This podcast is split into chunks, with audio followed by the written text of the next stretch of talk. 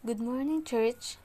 Ako muli si Jimay para makasama nyo ngayong umaga sa ating devotion. So, yan ang pamagat ng topic ko ngayon. For the good of others. So, buksan po natin ang ating Biblia sa 1 Corinthians chapter 10 verse 24. Unang Korinto 10 verse 24. Sabi po sa English, Nobody should seek his own good, but the good of others. Sa Tagalog naman po, Huwag ang sariling kapakanan ang unahin ninyo, kundi ang sa iba. Amen. So, kailan ba tayo huling nanginig sa galit? Dun sa taong nakagawa sa atin ng hindi maganda at nag-isip tayong maghigante. Nangyari na ba sa'yo na gustong gusto mong magpadala ng isang nakakasirang mensahe gamit ang cellphone upang makapaghigante sa kaibigan mo or kamag-anak na nagkasala sa iyo.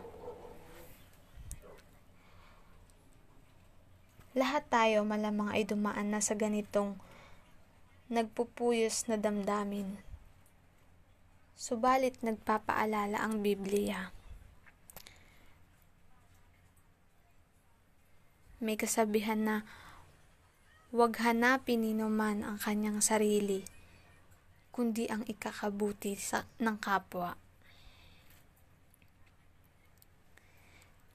Kasi ang Panginoon, ganito yung ginawa niya dito sa lupa para sa atin, di ba? Kinalimutan niya yung kanyang sarili para sa ating ikakabuti. Ibinigay niya yung kanyang buhay para lang magkaroon tayo ng buhay na walang hanggan. Minsan dumating sa point na nais nating mapahamak yung kaibigan natin or yung taong nakagawa sa atin ng masama. Dahil dun sa galit eh, napapangunahan tayo ng galit. Pero minsan natitigilan ako. Dahil naaalala ko yung yung salitang akin ang paghihiganti. Ako ang gaganti. 'Di ba sinabi ng Panginoon 'yan? Yung galit talagang dinadala tayo sa mga mararahas at maling hakbang. Ang isang taong walang tamang gabay ng Diyos ay kaagad na makakasakit ng kapwa para lamang maib- maibsan yung kanyang galit na nadarama. Ganto kasi tayo minsan eh, na para matanggal yung galit na nararamdaman natin. Talagang kung ano-ano na lang yung sabihin natin sa kapwa natin, kung ano na lang yung maisip natin gagawin, kung wala tayo sa gabay ng Panginoon.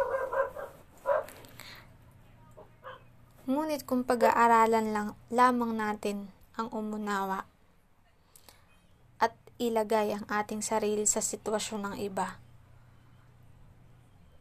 at ang magtiwalang tayo ay iniingatan ng Diyos at hindi niya pinababayaan ang paghihiganti sa ating mga puso ay mapapalitan ng pagpapatawad.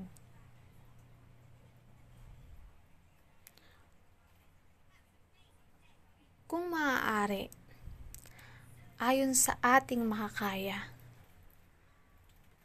ay magkaroon tayo ng kapayapaan sa lahat ng mga tao. Gusto lang ng Lord na matuto tayong umunawa. Try din natin minsan na unawain yung sitwasyon ng ibang tao.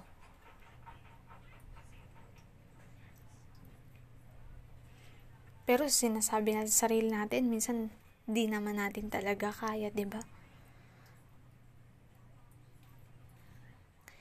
Kaya naman para maisip natin yung kapakanan ng iba at matutunang kalimutan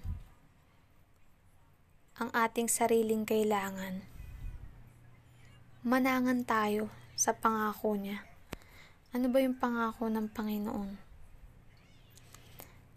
yung pangako niya na siya yung kikilos para sa atin sa mga bagay na hindi natin kayang gawin.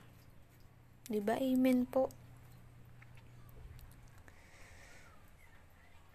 Magtiwala lang tayo sa Panginoon na iingatan niya tayo at hindi niya tayo pababayaan.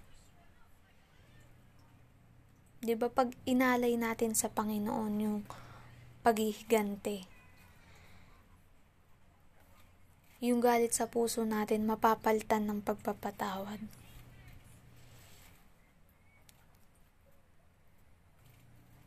So, yan, ayan lang po yung topic ko ngayon.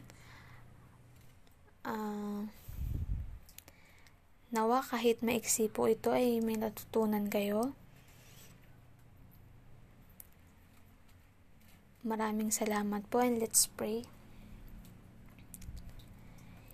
Yes, Heavenly Father, Lord, thank you po sa umagang ito, Panginoon, sa aral mo, Panginoon, na unahin namin, Panginoon, yung kapwa namin. Na minsan ay lumugar po kami sa sitwasyon nila nang malaman namin kung ano yung pinagdadaanan nila, Panginoon. At alisin mo po sa puso namin, Lord, yung paghihigante dahil ang salita mo po ay sa inyo po ang paghihigante, Lord God.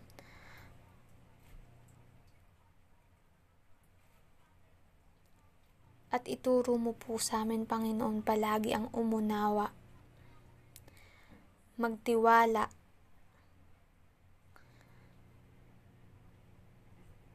Dahil Lord, kayo lamang po, Panginoon, yung makakapag-ayos ng lahat ng ito.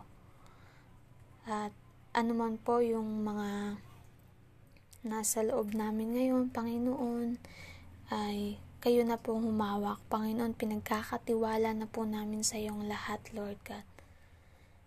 Salamat, Lord, kung paano mo po kami sinamahan at